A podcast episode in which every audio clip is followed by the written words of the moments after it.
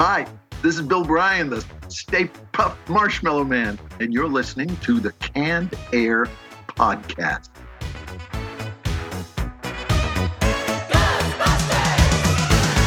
Something strange in your neighborhood. The creatures, Gozer the Gozerian, Gozer the Destructor, Volguus Zildrohar, the Traveler has come. Choose and perish. What do you mean choose? We don't understand. Choose. Choose the form of the Destructor. Oh, I get it. I get it. Oh, very cute. Whatever we think of. If we think of J. Edgar Hoover, J. Edgar Hoover will appear and destroy us, okay? So empty your heads. Empty your heads. Don't think of anything. We've only got one shot at this. The choice is made. Whoa! Oh, oh, whoa! The Traveler has come. Nobody choose anything. Did you choose anything? No. Did you? My mind is totally blank. I didn't choose anything.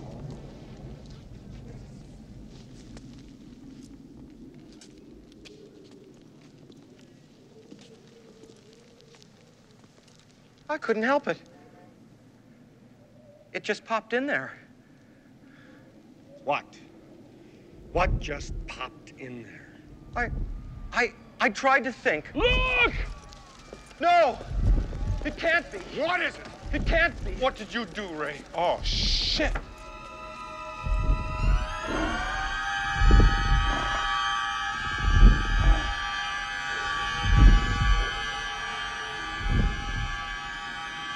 It's the Stay Puft Marshmallow Man.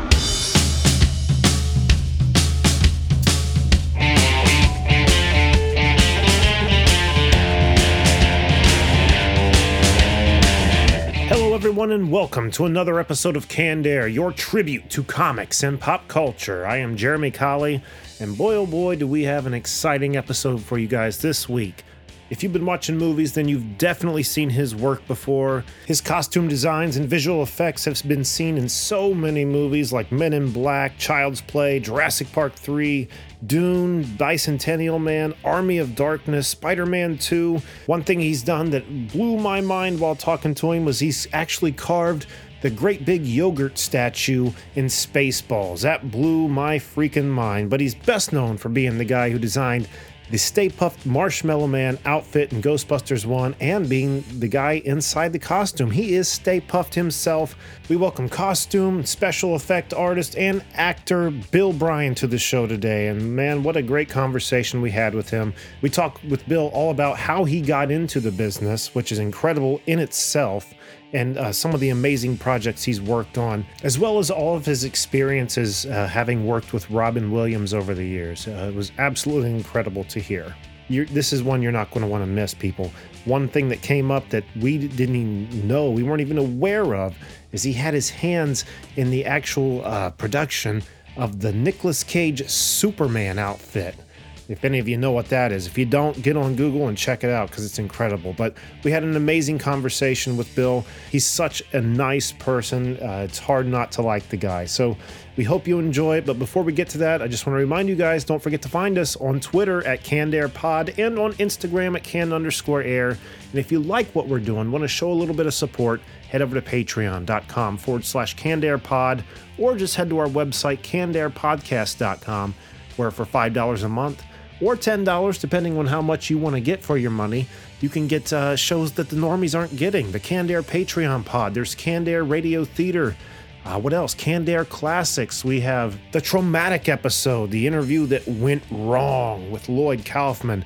All kinds of things on there to listen to. So check that out again, cannedairpodcast.com. Hit that Patreon button, or there's also the merch button you can hit if you want to support us. Get yourself a Canned Air t shirt, mug, sticker, all kinds of different things on there for you to get. And if you uh, still want to support us but maybe can't do it financially, head over to your podcast player of choice and leave us a review. Let me tell you what, people, I've been harping on it, but I'm not kidding when I say it makes a big difference. So, any of those things to support us would be truly and greatly appreciated. And also, don't forget to listen to us on the uh, Evergreen Podcast Network, the network we're very proud to be a part of, along with many other great shows. Head to evergreenpodcasts.com to check us and many other fantastic podcasts out. One thing I want to quickly address before the conversation starts is that we were experiencing uh, some kind of a feedback problem that I wasn't able to handle during the recording. I think I was able to take care of most of it in post, but there are going to be times you occasionally hear somewhat of like a, a whoosh sound come over our conversation. I don't think it's too disturbing. If I thought it was too bad, I wouldn't post this. Maybe I'm wrong, but I think it came out pretty good. So we hope you all really enjoy our conversation with Bill Bryan.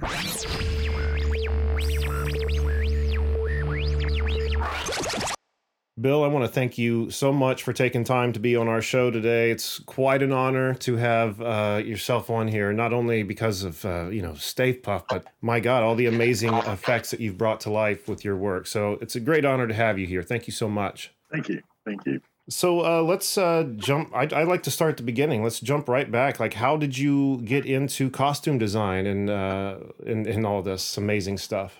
All right. I come from an artistic family. I'm one of seven kids. I was watching TV. It was uh, in high school, and Jim Henson put on a show called Muppets on Puppets. And they showed how to make different kinds of puppets. And uh, among them, there was a, a Muppet. And when I learned the basic move of, uh, you know, cutting a wedge out, gluing it together, and it starts to create a curve. And after that, the rest is uh, art history. That's incredible. So jumping right back, how so how did that uh, then lead into such an amazing career? What what Okay. what, Well, it's funny. I, I started making puppets uh, and costumes. I, I went to Syracuse University. I was a metalsmithing major. In the, the metal course, they taught a whole lot of different materials. And I was still making Halloween costumes out of foam to make extra money, you know, go to the win prizes at the bar, that kind of thing. Right. And then uh, while I was there at Syracuse, um, a friend asked me if I would make a plant costume for a plant food commercial that they were they were shooting for a class. And the guy that was doing the announcing for the commercial was named Bruce Tufeld. And his father, Dick Tufeld, ring a bell? lost in How- space? There you go, Danger Will Robinson. Hmm. Yeah. And uh, so Dick was in the control booth while they were shooting the commercial, and the director went in and said, "So, what do you think, Mr. Tufeld? Is there a place for me in Hollywood?" He said, "No, but there's a place for the guy that made that costume." Uh, Sorry, Rory. Uh, but, well, I heard about it, and uh, I, I sent him a letter, and he returned with a phone call, and he said, "Yeah, I can't give you a job, but uh, I think that you'd probably do pretty well out there," which adjusted my view of the of the future. I thought maybe I was going to be a, an impoverished silversmith on uh, on Cape Cod, but instead uh, here was a whole you know glistening future in Hollywood.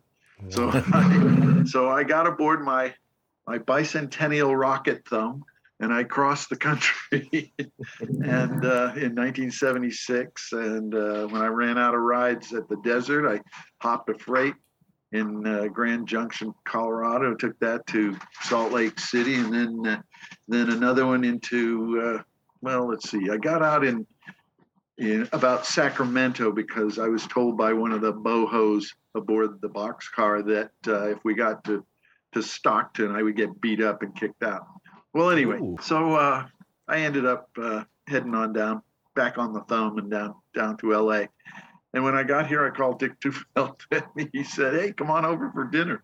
So I did, uh, and we talked a bit, and then he he helped me out by sticking his head into the CBS wardrobe department one day while he was doing some announcing, and uh, he dropped my name and got a number, and they uh, said send him in. So I did that. Went to CBS, and then uh, they gave me a number for NBC, and they told me about another place called Fantasy Fair, and but they didn't have a number for for the guy that ran that, Tommy O'Neill. But I went out and I stuck out my thumb again to go home, and a little red sunbeam like Maxwell Smart drives uh, pulled up, and it was a piano tuner who uh, did have Tommy O'Neill's number. And so my first job was actually at Fantasy Fair. And then after uh, I've been there for about a month, they let me go and uh, they called NBC and uh, I worked there for about five years doing stuff for Johnny Carson and various things like that. Uh, all the uh, variety shows with an and in the middle. There was Captain and Tennille, Donny and Marie, Sonny and. Actually, I didn't do any more Dan Mindy. although, although I did meet Robin Williams there at NBC because they were getting ready to do a uh, Laugh-In, uh, another Right. go uh, at Laugh-In, and so he was. I happened to sit in on a on a shoot of a little a commercial for spray socks that he did, and it was so impressive because uh, when when he hadn't shaken the can, and so when he went to spray his foot uh, with the spray paint, um, it didn't come out. So he did it again, and he did it all entirely differently. It was so brilliant. Anyway, but um, then once they kind of ran out of things for me to do there at NBC, uh, I went out uh, looking around. I, I worked at Sid and Marty Krofft's for a little while. Hmm. Remember them? You're doing. Uh, it doesn't matter what it was. Uh, it, Irlene Mandrell. Uh, remember the Mandrell sisters? Oh yeah. Barbara. Mhm. Well, Irlene was the drummer, and and I think Marty said, "Hey, I can make you a star." So uh, so uh, they we put together a show with the same puppets repeated as had been in the Barbara show, the Texas Critters, I think they call them. And while working there, I met Mark Siegel. There was another show that was about to get started. It was called Broadway Babies, I think, and uh, he was clay sculpting these heads for these puppets, and I was foam fabricating things. And we got to talking. We got to be buddies. And then uh, when he left there and went over to Don Post Studio, remember Don Post doing the, the rubber masks uh, on the back of Famous Monsters magazine? You know, those uh, those great, uh, all the Aurora, I mean, not Aurora, but the, uh, you know, Universal Monsters, uh, those Yeah. Mhm. classic masks were done out of Don Post Studios. And before they got so much into the masks, they had been doing some movie stuff way back when. Then they got into the masks and out of doing the movies. And so Don thought, hey, maybe we can do some movies. So he asked Mark Siegel to sculpt the still suits for Dune, David Lynch's Dune. And so um, Mark said, uh, actually, these should be fabricated just because that way they'll look realer and, and cooler and all that. Right. Anyway, so uh, and I know just the guy, and he uh, got me an interview. I went over and we uh, we made 300 still suits for for Dune. A lot of uh, very specific ones for specific people, and then a whole bunch of extras for for extras.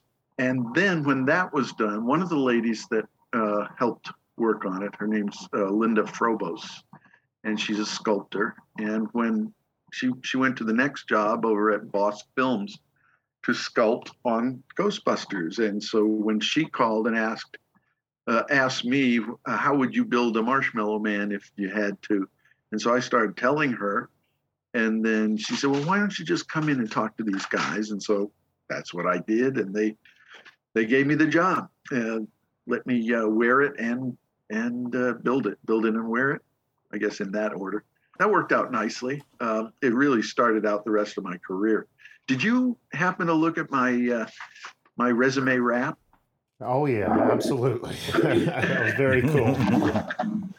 So there there've been a bunch of little pieces along the way since then. I got in two unions because of Ghostbusters, the Sculptors and the Screen Actors Guild, and uh, so I got a bunch of work through the Sculptors Union at first, and that helped me get into other things.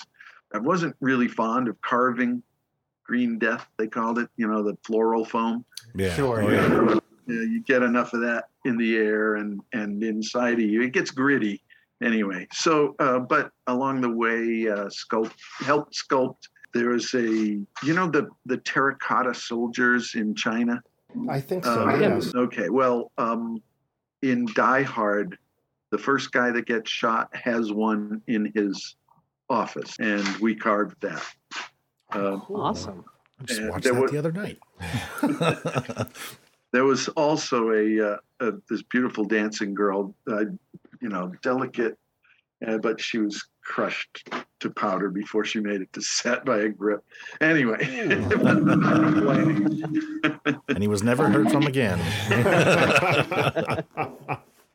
That is Um, so let's see. Oh, oh, yogurt. Remember uh, the big statue of yogurt? in, Yes. uh, yes. Spaceballs. Yeah. Carved on that one. That was all foam too. Yeah, yeah. Big, uh, big blocks of of uh, green green foam. Yeah. God, that's crazy. The whole namesake of our show is a tribute to Spaceballs, Yeah. so that's that's Oh, awesome really? to find- Yeah. Yes, yes, All right then. Very cool. Oh. It, it, it's, I would love uh, to read your book if you uh, have one or ever get one together, because I guess I do need to do that, don't I? Well, I keep especially- promising. especially with the whole uh, hitchhiking thing, that's you could not do that these days. Like that's incredible, you know? Uh, Talk there was the a perfect open window to fall into everything Right, just like yeah. that. Well, there was a moment, there's a thing called a flat wheeler, which if you get started across the desert and you realize you've gotten into a flat wheeler, your you know, your bones are gonna get crushed. So the train stopped at a certain point in the middle of the desert on a curve. And so some of the guys signaled to some of the other guys in another car and they said, No, ours is good. So come on over. So we went running across the curve and climbed into this other box car. And when I was in the box car, old Willie, bearded old white guy, comes up to me and he hands me my wallet and my traveler's checks that had fallen out of my pocket. Oh And I'm running across it. They were lying there on the desert floor, and old Willie saw it happen and brought it to me. Now, I have this theory that old Willie is actually me. Ooh. Wow. my brain is about to melt out of my nose. Wow. You really got to write a book. yeah, yeah. So you're just sitting there watching for yourself to drop your wallet, to hand it back, to keep everything going. Yeah, exactly. because of, of anybody who would do that, you certainly wouldn't expect a, a hobo riding the rails to do it. You would, it Yeah. would be like Exactly. you know, the lottery, you know? Well, old Roger came up to me. He said, "Hey, you know what old Willie done for you? I, I don't know that I would have done that, and uh, you know, it might be nice if he was to receive a little, mm, you know, reward of some sort. oh, can I buy you some beer? I do. I do. Wow. Incredible. Incredible. Well, of course, we're going to uh, ask you about Stay Puft and uh, your experiences there. But uh, before we do, there's a few other things I'd like to touch on. I mean, your IMDb is very, very long. So, of course, we don't It's have weird, time to isn't it? It's touch on everything. It's incredible. Some, some of it's there, some of it's not. That's what was so awesome about the resume wrap is watching that uh, i was seeing a lot of things that i wasn't seeing on imdb and i was like wait what wait hold on i had to rewind it and watch it a few times to take everything in it was pretty incredible And they're all sort of uh, coded, you know, schmello, schweasel. I mean, I don't want to say shit weasel, right? My god that's funny uh, well um, the first one i would like to touch on being a huge chucky uh, fan is child's play i just wonder if you could uh, tell us a little bit about your involvement there and Okay. uh, what it was like to operate that puppet Well, you notice in the rap, technically it says Chucky wasn't done until I done my bit because I wasn't one of the original eight puppeteers. But uh, when one of the guys went away, they asked me to fill in. Uh, Mark Tyler, who were, helped build Still Suits and Stay Puft, was one of the puppeteers, and he suggested my name, and so I I uh, was able to join them for a while, and I got to do a few fun little bits and pieces. Uh, uh, a specific moment uh, when he shoves the key into the door and turns it, you know, that was Yeah. me. Got it on the first shot. That that was wow pro a, yeah, and you know, it was cheeks and eyebrows mostly that kind of thing, and uh, so when he mostly they say leave it alone, you know, and so that's a skill.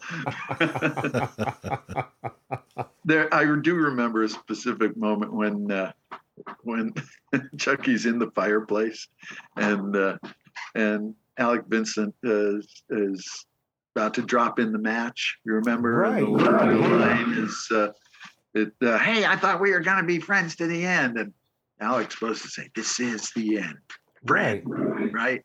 Well, when his moment came, he said, "This is the end, friend."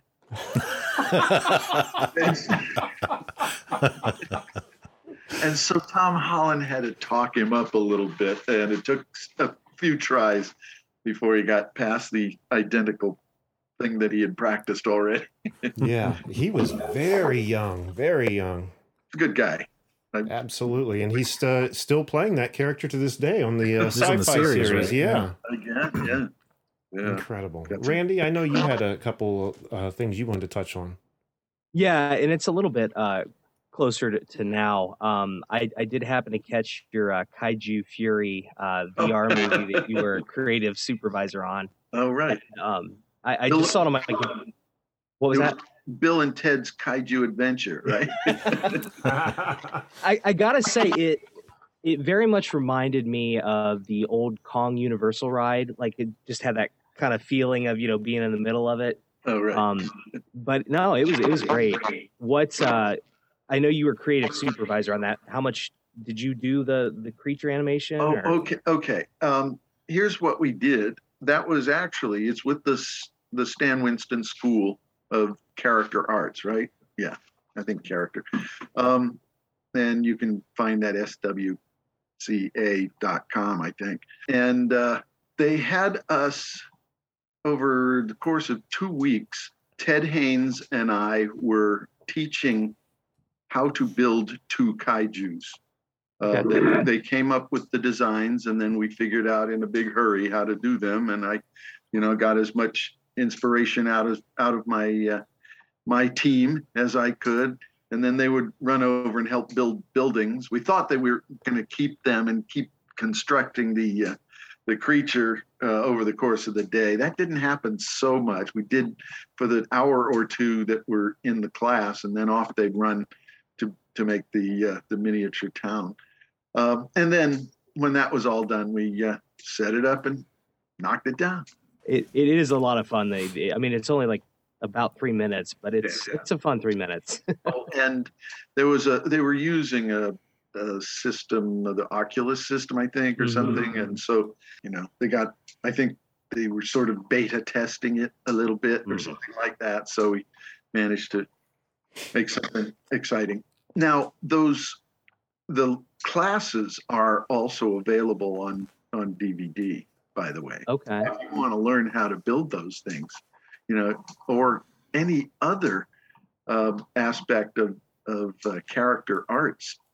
I don't know if you've seen any of the uh, the classes that they teach at the Stan Winston School. They all the best, uh, you know, the top of the line uh, sculptors, mold makers, uh, just all kinds of great effects folks.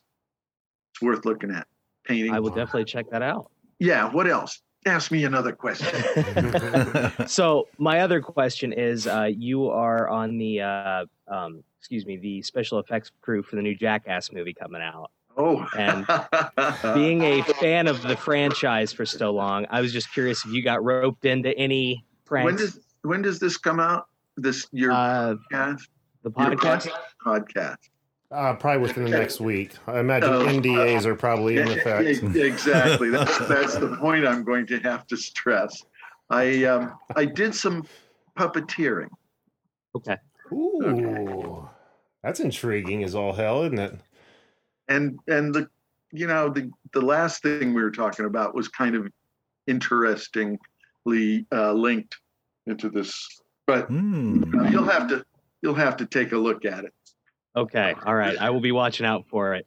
remember the meaning of life uh, Yes. monty python Yes. remember how it started with the chartered accountant movie that terry gilliam threw together uh, threw together he used up their entire budget on this little short that opened the movie well it's i think it's a.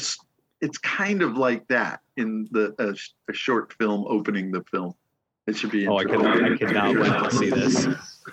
It's appropriate for them. It could be so many things. yeah. Man, that's a great endorsement in mm-hmm. itself. If you didn't want to see it before, you do now, right? Yeah. Wow. Okay, um, one more uh, I want to touch on before we get to Stay Puft. Uh, Doc Ock's tentacles from Spider-Man 2. Oh, that looked yeah. like that was some kind of undertaking. I mean, in the past, when I've watched the documentary, I had seen, you know, four different people having each of those tentacles on like long sticks. But then uh, I can't remember what video of yours I saw on YouTube, but it showed yourself like in almost like this uh, kind of like a rowing, like or a boat or a That's bike right. We- apparatus thing. We called that the Octo Lounger. It was, it was set up so that you could uh, run some of the controls with your feet and some with each hand.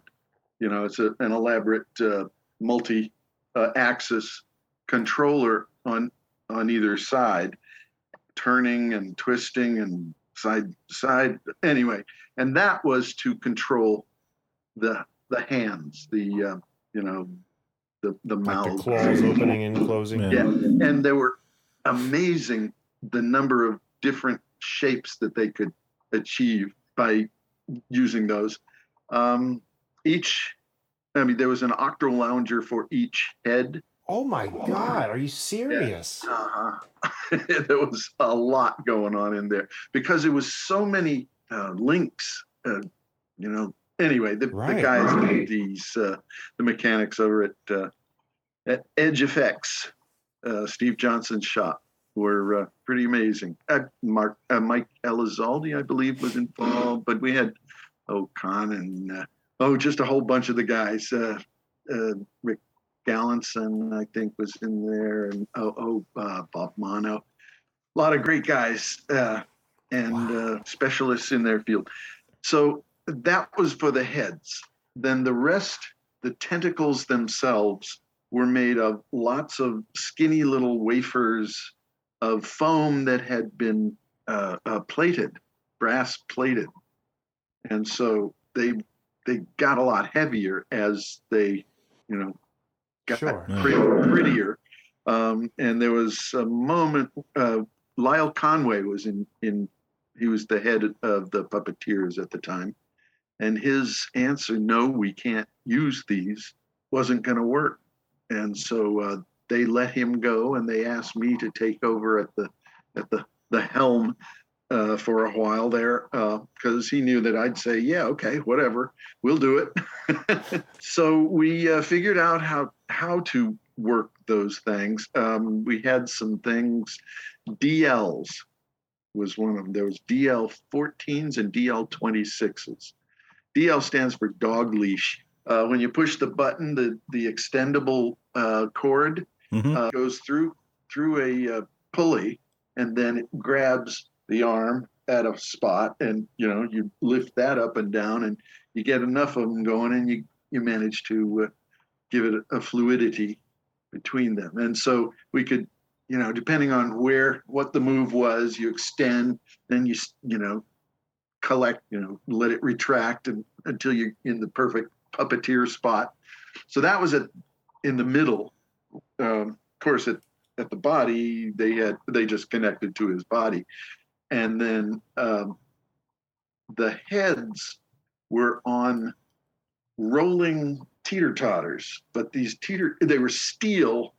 Um, it was it looked a lot like um, you know the uh, hand car for railroad. You know that uh, Yeah, Yeah, like like the pivot pumping. action.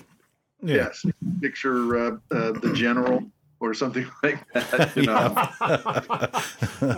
so it looked a lot like that. The big, uh, it was on on a rolling platform with a, a rotation plus the up and down. And uh, it wasn't until after we were done that Brad Abrell, who was on one of those and doing a lot with it, that he admitted that he had a bad back, and the only reason he'd done it was because he knew he'd probably lose the job if he mentioned. it. so, Wow, how effective! yes, yeah, yeah, it worked out well. Now we were responsible for inside of four feet. Outside of that, it was uh, digital. And uh, what's his name? Apogee. Uh, Uh, come on, it went away. Oh well. That's okay. I that happened all the time. Anyway, yeah. Uh, so we worked it out between us that uh, he'd take it beyond the four feet, and so they did a lot of that, picking up cars and throwing them. Fortunately, we didn't have to do that. Pull harder. We're gonna have to get the heavy duty dog leash. So are you um then you know, we're less than two weeks away from seeing this character return to the big screen in the new Spider-Man film. Are you going to be uh, returning and doing this work again? Uh, I wish. Nah, they they did it all digital this time. Uh, ah, it's crazy how much you know. You you you talk about all the little um, moving uh, everywhere it could move and bend, and the way it was moving. Those tentacles had their own personality. I mean, I know they were Mhm. supposed to within the context Yeah. of the story, but it was conveyed so well. glad to hear you say that. a lot of a lot of energy went into that. Mm, that's so amazing. All right, everyone, we're going to jump to a quick commercial break really quick. And when we return, we're going to be hearing Bill talk about designing the Stay Puft Marshmallow Man outfit and being inside the thing. So stick around. Hey, it's Kaley Cuoco for Priceline. Ready to go to your happy place for a happy price? Well, why didn't you say so? Just download the Priceline app right now and save up to 60% on hotels. So, whether it's Cousin Kevin's Kazoo concert in Kansas City, go Kevin, or Becky's Bachelorette Bash in Bermuda, you never have to miss a trip ever again. So, download the Priceline app today. Your savings are waiting. Go to your happy place for a happy price. Go to your happy price, Priceline. All right, here we are. Stay Puft the Marshmallow Man. Uh, tell us about this suit. Yeah, yeah, I know, right? this suit is um, incredible, and it looks like it had to have been. Um, and, and I'm just saying difficult because I don't know shit about designing a costume. It might have been child's play, no pun intended, for you. so, can you tell us a little bit about uh, the build of this suit? Uh, let's see. First, I tried carving the foam. Uh, did some some arm parts, carved them. It takes a lot of smoothing to get foam back to smooth. If you can work with the fresh cut surface as the outer surface, then you're miles ahead. So what we ended up doing was fabricating it. Um, we uh, I carved a uh, a body shape out of green foam. Um, then uh, let's see, it was fiberglass clad, and that was removed and put back together again hollow. John Berg thought that see the first suit that we built, uh, it was all out of out of soft foam, and uh, when it walked over the camera, the crotch looked like a baby girl.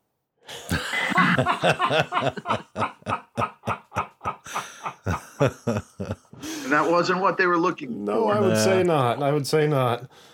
So uh, there was a lot of panic about that. We've got to stiffen up the crotch. And We've all so been that's that, that's why that fiberglass core was made. And I didn't want to wear a fiberglass costume. Sure. yeah. The first job I did at NBC was uh, Disco Duck. Do you remember Rick Dees? Yes. Yep. Okay. Rick Dees, radio, uh, AM radio guy. He uh, found some fame in the 70s uh, with a, a thing he called Disco Duck. And uh, you can probably find it online. Uh, disco, disco duck, quack, quack, ee, ee, quack, quack, ee, ee, something like that. I always thought it was Donald Duck because I, I, I vaguely remember the song, but I was real little back then too, so Right. yeah. it was always going to Well, be Donald. Right, of course, that makes sense. but um, so he had a fiberglass one and it was cutting him up. And so the first job I did at NBC was to make a soft duck body for, for Disco Duck. And so I knew that the fiberglass was something I did not want to perform in.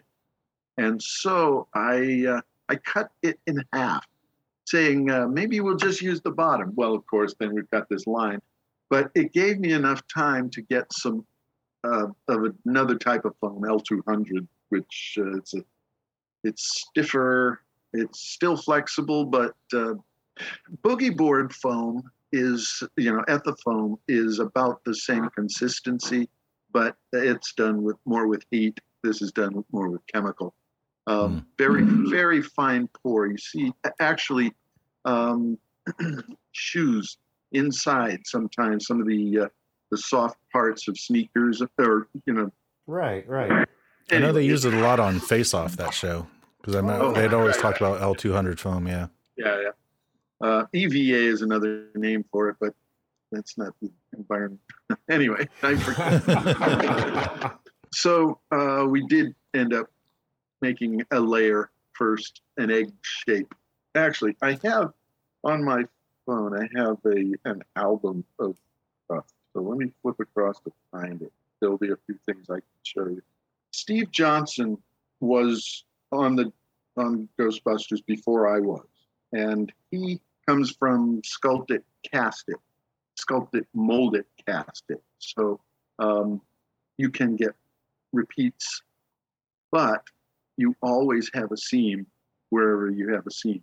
We wanted to be able to cover this thing and hide the seams off camera.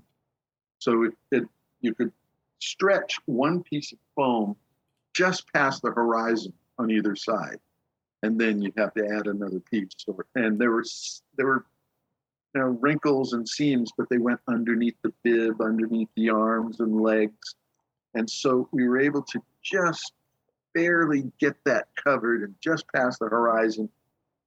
We made front view suits, side view suits, back view suits.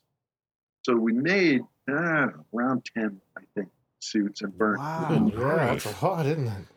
burnt most of them. Didn't burn the. Now, I didn't do the burns. Tony Cecere did the burns. There was there was some kerfuffle about the son of the the uh, stunt coordinator. He was, I think, he was afraid of it, afraid of the fire or something. Uh, didn't know it until it happened, and so he kept dropping to his knees before they got anything. Uh, that being the indication of put me out. And so then finally they got Tony, who has done so many the thing and any anytime you see a really good burn it's probably tony Cecere uh, and so they brought him in and in a big hurry in his own in his own uh, nomex suit in his own gel he'd dip it and squeeze it out and put it on put in the suit put on his supplied air um, and then uh, the head goes on and uh, light him up joe Viskocil was the uh, head pyro guy well he was the the pyro guy uh, for Stay Puft. Thaine Morris was the head pyro guy who hired Joe. May he rest in peace. Um, but I did just actually, uh, Thaine was doing some pyro on Jackass. Indiana. More insight. anyway, um, okay, so the, one of the pictures here is of the eggshell layer, or we call them eggs. Now, do you know about the T-shirt? Tell them about the T-shirt. I don't know about the T-shirt. No. Well, I'll start start by showing you that. Here we are, several of us are going to be able to. Come on, camera. Oh, it's seeing me. Uh, okay. Funny how it's picking it out. That's Yeah. weird. Yeah, it's, the- it's that There we go. background effect or whatever. It is strange. But you see the t-shirt I'm wearing there? Yeah. Yeah. It's a Michelin t-shirt. And when we first see Stay Puft, it's just his head bobbing behind the building, right? Sure. Right. And so they wanted the head and the buildings in focus. I couldn't wear the suit because it would push me too far away from the building. So I just wore the t-shirt thinking, you'll never see it. It's a fun piece of shtick, you know, Michelin. Uh, right, sure. and then it showed now i don't know if this will show at all um, somebody pieced together the four frames as the t-shirt went behind an alleyway Oh my. Just make out what it is, but it's you can see it. Wow. So, can you see that in the film at all? yep yeah you blu-ray that and you click through and you will be able to see the michelin t-shirt it's very subtle but uh, i first started noticing that i could see just a, a, a flash of yellow I thought, oh, there it is. And then when as as the media get got better, the image was easier to, to see. And then some somebody that uh, online, you know, a Facebook friend pieced it together for me. So Wow, I'm gonna have to dig that up. I'm Seriously, yeah. for that. I could show my Easter egg. Now, do you know about the tie? What about the tie, Egon? One day, one night, while Joe Viskocil was preparing the suit for uh, for Tony Cecere to wear, he was putting flash bulbs in the bib so that it would flash and flash and you know look cool as the proton wand is you know it's it's I hitting and uh i said i've got to put this this tie i got to connect this to the bib. And he said don't don't do it yet. I'll, i'm afraid i'll lean up you know mess it up. So well it didn't make it on. And so Oh no shit! So there's a scene where he's missing the tie. and it is the moment when the guys first blast Stay Puft. They're up on the parapet, the four are lined up, and and they're. I went to Michael Gross, very embarrassed and frightened, and I said, just after great applause for having got the shot. So everybody sat there and saw it all by itself on the screen and didn't notice. But I went to Michael and said, I don't want to have to tell you this, but he wasn't wearing his tie. Ooh, ah, er. Well, he said, it's such a complicated shot that probably no one will notice. If they do, who should we charge for the $30,000 reshoot? I said, that guy. The answer is not me. Yeah. Yeah. anyway, um, That's so incredible, though. Yeah, I never noticed that it's either. in the movie. Um, it is that first moment, and uh, now the one reason you don't notice it is because the parapet is here at first, and it isn't until he leans back far enough that that about there, you know, it just reveals across the bottom. Uh, and then, you know, it's pretty obvious if you know if you're looking for it. I was in a bar once and mentioned it, and somebody said, "You're in my book." What? Come back next Thursday. I'll bring it. And so I have a copy of a book with the, you know, the little sign here tab is pointing to his tie's missing. a blooper because it's just a one-liner, but hey, I'm in it. That's incredible, though. I would have never noticed that. I mean, when he's when he's, I think that's the first time you really see his face like in anguish, like really looking disturbed, and that's really the focal point. Mm-hmm. You know, I would have Yeah. never noticed that. and you know there's there is a lot going on the the guys the ones the uh, you know the, a lot of they could have wiped it out with their with their wines if they'd noticed but no Right. That's Yeah. incredible because that's such a hard hitting scene. And especially, you know, you already touched on the fire and you addressed that, but I was always very curious because, you know, after doing this research, I was thinking, damn, they, they actually did set it on fire. You would expect a suit made of foam and stuff just to whoosh straight up. well actually we built a lot of the fire suits with the final layer was a half inch thick of of 100 pore per inch white scott foam unpainted because if you paint it you get a wrinkly surface but if you leave it un, unpainted and just keep it out of the light until you get it in front of the camera and you know re- take off the black plastic bag and go um, and uh, it moves so much better so um, let's see what was i saying my mind's wandered um, uh, Uh, talking about the uh, just the suit catching fire burns, and yeah. going up so fast. Oh, okay, okay. So there's a half inch layer of that foam on the outside. Underneath that, well, first there's the uh, L200 layer, which I didn't find.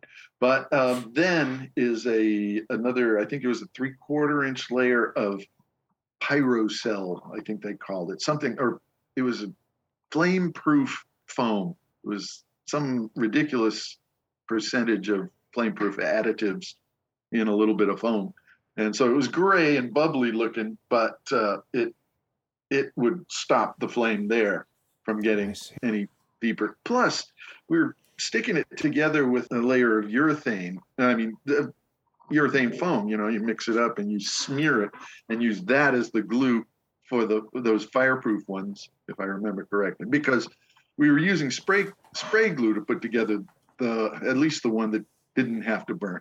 it is, has been 37 years though, so I could be forgetting. Now, the suit itself, I imagine it had to be very uh, laborious to wear, very hot, heavy. Oh, was it? well, what was the, what were the made- biggest challenges? Ac- Actually, you know, I made it, so I made it comfortable. The biggest challenge is it's hot. Um, Sure. You know, it's it's all insulation material all around your body and a lot of air. But I because it was flexible, if I waved my arms, then the whole body acted like a bellows, and I got Oh, nice. I got fresh air in and out. But I couldn't overdo it, or I would start sweating. You know, you, you balance. You know what you're getting out of it. I had heard uh, somebody say that the suit Robin Williams wore on Mrs. Doubtfire, you know how they archived that stuff, is Yes. a it is zipped up in a bag with a sign on it with it says, "Dear God, do not Oh, open." do not open. because he had sweat so much into it that it Oh, just yeah. has a putrid smell to it. So Oh, I just I just wondered if anything like that was happening. Well, um, there are pictures. Actually, I might be able to find that one. It's bound to be here. Holding her nose. Yeah. And that's me, uh, the blurry one behind. It is funny how it's not allowing it to focus. It's a very picky filter, isn't it? It, it really is. I don't know how to how to adjust that though. Oh, no So- worries. You're fine. Anyway, so it's a good shot, but yeah. Uh, Yeah. Now, uh, speaking of Robin Williams, um, I met him first at NBC when he was doing that, what I told you. right. Just after seeing him do that, I went to breakfast the next day and he was standing in the line, you know, the cafeteria. And uh, so we sat down and had a meal together. I told him how brilliant, how much I had enjoyed seeing uh, what he'd done the day before. And uh, uh, that's a good way to make friends with anybody. Um, and then we got to talking. I was doing some Shakespeare out in uh, Will Geer's theater in Topanga, and I knew that he'd gone to Julia. I think he told me then that he'd gone to Juilliard and had done a bunch of Shakespeare. And so he, shortly after that, I guess maybe a year later, he is Mork. He is living in Topanga, and he is the Grand Marshal of the of the Topanga Days Parade. So I have another picture somewhere of that. But um, I had made some some weird uh, vegetable like uh, costume alien thingies, and so I got a picture of him with that on. And then years later, uh, we're doing Bicentennial Man, and I brought Yes. him. I brought him a print of that picture. I said, in case you're wondering what you were doing in in 1979, I definitely don't remember. but uh, yeah, I helped uh, design, build the robot suit for Bicentennial Man. I helped dress Robin in it, and I doubled him in it because we were the same size. And they actually made the suits to fit me with a little bit of extra room in the legs for his uh, his mountain biking legs and maybe a little bit of gut. But anyway, that is one of my all-time favorite films. So bravo. Really? That was what a great job. Bicentennial Absolutely. I love his Wow. whole journey to wanting to, uh, you know, be considered uh, a living person. Mhm. It was so Yeah. good. So good. Well, thank you. Uh, yes, I was very much involved. In fact, we got the job because remember Nicolas Cage's Superman? Yes. yes. we get reminded quite often, I think. Yeah. Okay. Okay. Well, we made a suit. It was a regeneration suit. And uh, uh, Colleen Atwood, you familiar with Colleen? She, um, costumer for uh, um, The name's familiar, but I, I wouldn't know her if I saw her, to be honest. did, did a lot of Johnny Depp suits for uh, Tim Burton shows. Okay. Um, a lot of really elaborate stuff. But she also did uh, costumes for Batman and then, or I guess it maybe the first one. I mean, you know, the Nicholson. Uh, uh, Right. But then this, this uh, Tim Burton was going to direct Nick Cage as Superman, and so we met- we were. It was across Christmas. Didn't have any work for me to do at the time, and so I said, "Hey, can I help them sculpt on that that body over there in the secret room over there?" And I went over and I started. They had these. It was like vacuform bulge muscles surrounded by soft uh, well silicone, I guess. And I I didn't think it was going to work. You know, you you put in hard where you need it to move, Right. and and I don't think there's enough soft around it to make it really work. So I said, "Do you have any of those extra vacuform shapes?" And I just disappeared and went up to my loft and started creating armor, clear armor that overlapped, invisible overlaps, uh, to create this whole bubble suit without any of that extra stuff I around there's a it. picture of that in your uh, resume wrap, right? Uh, yes, yes. Yeah. Uh, and it's got lasers. Uh, it's got uh, you know fiber optics underneath it, shooting lasers and frigging lasers, man. Superman with freaking lasers. Cool. And so, um, so actually, it helped to satisfy the contractual obligation of a suit that would work. And so Colleen started chasing it that way as well in her shop, you know, having been inspired in that direction. So I, anyway, we ended up with some good footage of that suit. And then when uh, Chris Columbus was looking for a, a solid robot, you know, that was hard all over, we showed him footage of that and they said, oh, good, you can. So let's. And so we got it. And then I got asked to do an arm. I came up with this, you know, the ball in the inside of a action figure. Oh yeah. You know, I thought, wouldn't it be cool if we could simulate that? You know, that passing through itself. Did it with leaves so that you know, uh, you know, it collapsed on itself. Little thin, uh, you know, eye-shaped leaves, like an orange sort of um, overlap. And uh, so that became a standard item element of the design. When uh, Galatea, remember uh, uh, the the girl robot? I do. Yes. She's so beautiful. The guys, we were already up on set shooting, and and uh, they came up with those shoulders. I was so impressed. I was jealous. It was such a brilliant design piece. And Robins were big round balls, if you remember. Right. He was supposed to be somewhat of an older model compared to her in the film, correct? Right, I think so. I Yeah. hope so. Incredible. The whole work. story was about upgrading anyway, so it was good to have some, you know, difference. So uh, during one of the upgrades, they gave Robin some Italian sh- uh, boots, actually, um, instead of the clunky robot boots that we'd made. Um, and so, you know, he's upgrading, he's getting more svelte and stylish. Well, these the tongue of this boot kept slipping out of the leg of the pant of the, you know, of the suit Sure. and he couldn't you know you can't shoot that it's not supposed to be out like that so we thought i thought i had it fixed and it happened again and the robot turned to me with this fix the shoes And you don't want to mess with a robot. I know. I know that. you don't so uh, we had finished shooting. And, and i was doubling robin in the suit you know but not a lot. He was mostly doing there was one shot where uh, there was a scene where little miss is well andrew martin is is carving you know actually carving some uh, with a, a mallet and chisel. And i've been sitting talking to robin's assistant and mentioned that i'd done some carving with the union on toys and on on hook and he said Oh, wow. comes running back he said, billy you carve can you do the carving scene for me tomorrow i'm afraid i'm going to cut my thumb off so I said, sure, sure. So I got my own my own moment in the movie. you know? How freaking awesome. I even got a line in the movie. It was pretty exciting. You know, remember Stephen Root? You know Stephen Root, right? Stapler, my stapler, you know that guy. Yes, yes.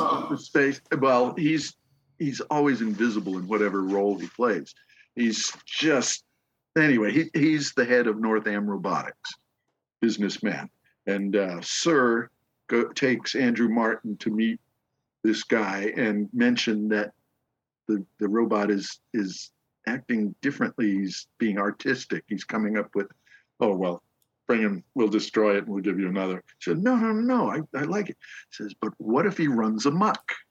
And Robin was trying to come up with a line to respond to that, but it wasn't working. He was he was going with running, something about running, and and so I'm screwing on his jaw, and I say, one is not trained to run mucks, sir. That's good. So That's he went very good. cha- changed it to program, of course, you know, one is not programmed to run mucks, sir. And it got in the movie. I thought, yeah. That's incredible. You Yeah. really need to write a book, man. You really yes, do. yes, you do. Could you just write all this shit down? We'll just make a transcription of this podcast and we'll Exactly. Publish it. I'll- Yeah, I'll there you go. it. There was one other thing about Stay Puft I was curious about. Uh, looking online, uh, it said that you know original concepts of the Stay Puft scene have him uh, when he first appears actually coming up out of the Hudson River next to the Statue of Liberty, and I just wonder if that was ever presented to you, and if it was, how would have you ever tackled such a such a task? No, that would have been very difficult.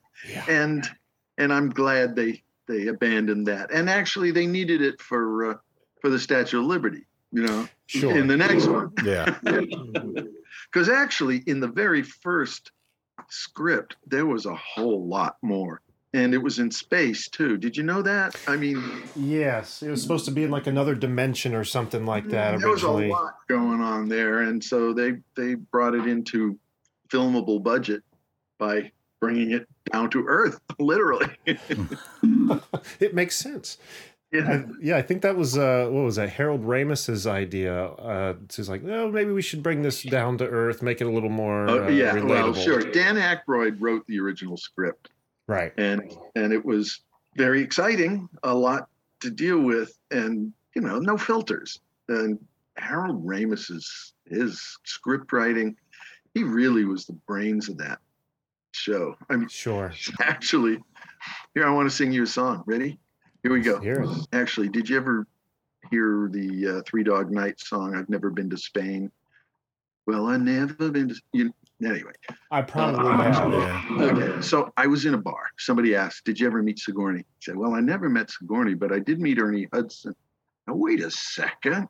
Well, and so I'll- I'll just rip through it quick for you. I won't throw all the the uh, the beats, but uh, I never met Sigourney, but I did meet Ernie Hudson. I told Ivan I was Stay Puft. In effect, he said, "So what, son?" Between "So what, son?" and Ernie Hudson, I'll take Hudson. I met Murray doing Kimmel. Didn't turn out like I hoped for. We were supposed to be best friends now, but he never got the memo. Doing Kimmel, got no memo. Not best friends now. Uh, Aykroyd don't know me from Adam, but I got to play his icon. Maybe someday selling vodka, I will get to tell him thank you. Selling vodka, played his icon. I'll say thank you. Wish I had met Harold Ramis because he held it all together. Though the others were more famous, his reality was better. Harold Ramis, now he's famous. He was better. We were in the same production, but in different locations. Never got to bond as class as castmates, but we shared in its creation.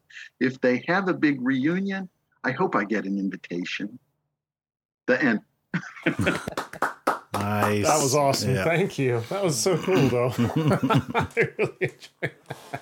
Is that online anywhere, like to music or anything like that, or? Mm, No, no. Actually, I never.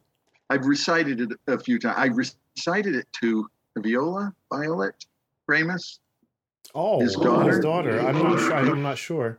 And she said, "I love his verse. Thank you." You should put that on the front page. That's that's how your uh, book should open. Yep. Yeah. Right there. Confessions of a Marshmallow Man. I love it. love it. Um, Yeah. Let me see. Uh, I guess one other question I have is I guess it's even kind of silly, but uh, you know, we had Ernie Hudson on a while back, and he says that anytime he's in a new city anywhere, that you know, every city has its own chapter of the Ghostbusters. Oh, yeah. I I wonder, like, do they have you? Are they ever like inducted you? Are you an honorary like Ghostbuster member anywhere? I I receive patches from them a lot. I have a, a little baggie full of them that you know I keep saying I'll, I'll put them on a jacket or something, but Yeah. you know I've got other stuff to do. I'm still working. I'm making the uh, the Gorilla Glue Gorilla again. So uh, oh, that's, really? yeah, yeah. Been working on that for a little while. How Looking good. cool. It's it's funny when Ernie was on. He said, uh, you know, it's always awesome when you you know go to a new town. He goes, you know, I, I'm part of Chicago Ghostbusters, and I don't know St. Louis, you know, any any city I've been to. And he goes, and as honored as I am, you know, at the same time, and he said this in a joking way, of course. He goes, I feel like I'm the one that ought to be giving them the the, the honor. I was like, yeah, that pro- that makes sense, but but they, they're such a creative bunch. I I was in Massachusetts a couple of years ago for my father's memorial, so I told some of the, the Massachusetts guys I was going to be around. So they they met at a, a restaurant. We got together, and and one of the things I was given was a it was a little pin, and it was a combination of the Ghostbusters logo and the Grateful Dead logo. Can you picture it? Uh, now, are you talking the Grateful Dead logo with the with like the uh, the, the bolt through it? yeah, that. But I, I'm trying to remember if it was just. I don't think it was just the no, the red red no.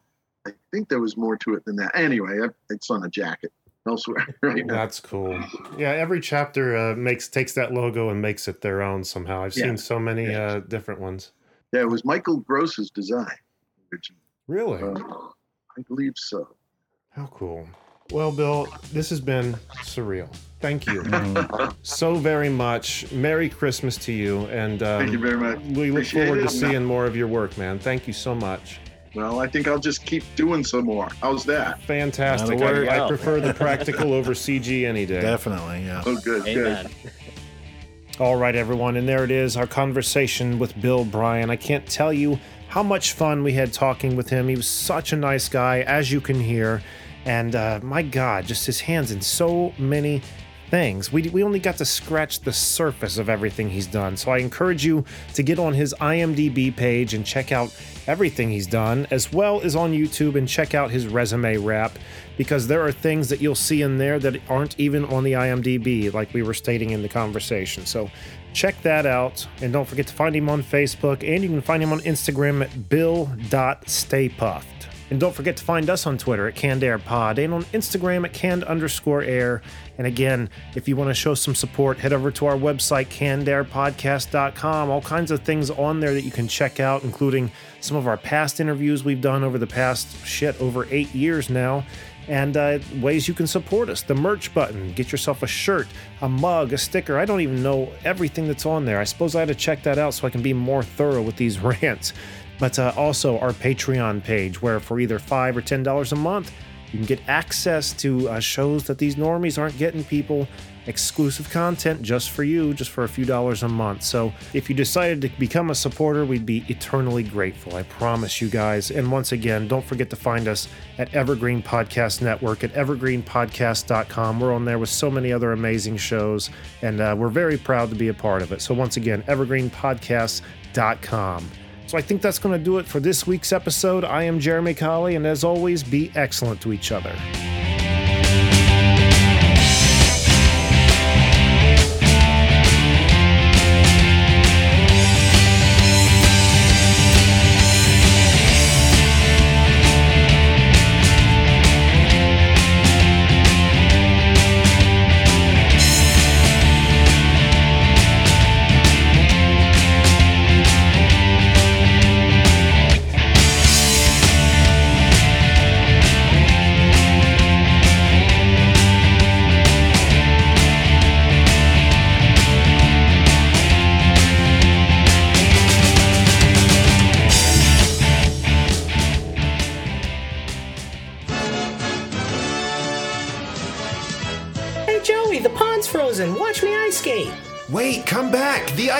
Break.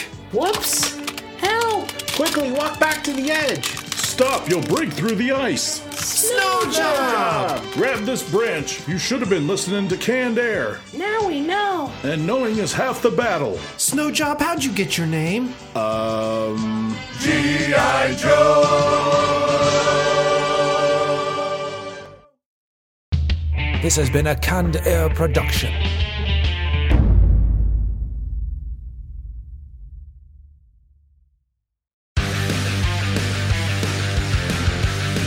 Pit Pass Moto, sponsored by Moto America, is the show that keeps you up to speed on the latest in motorcycling and brings the biggest names in motorcycle racing right to you. From candid interviews with the top names in racing to providing insights into the trends and trendsetters driving the motorcycle industry, we have you covered. New episodes are available every Thursday at pitpassmoto.com and on your favorite podcast app. Ride on!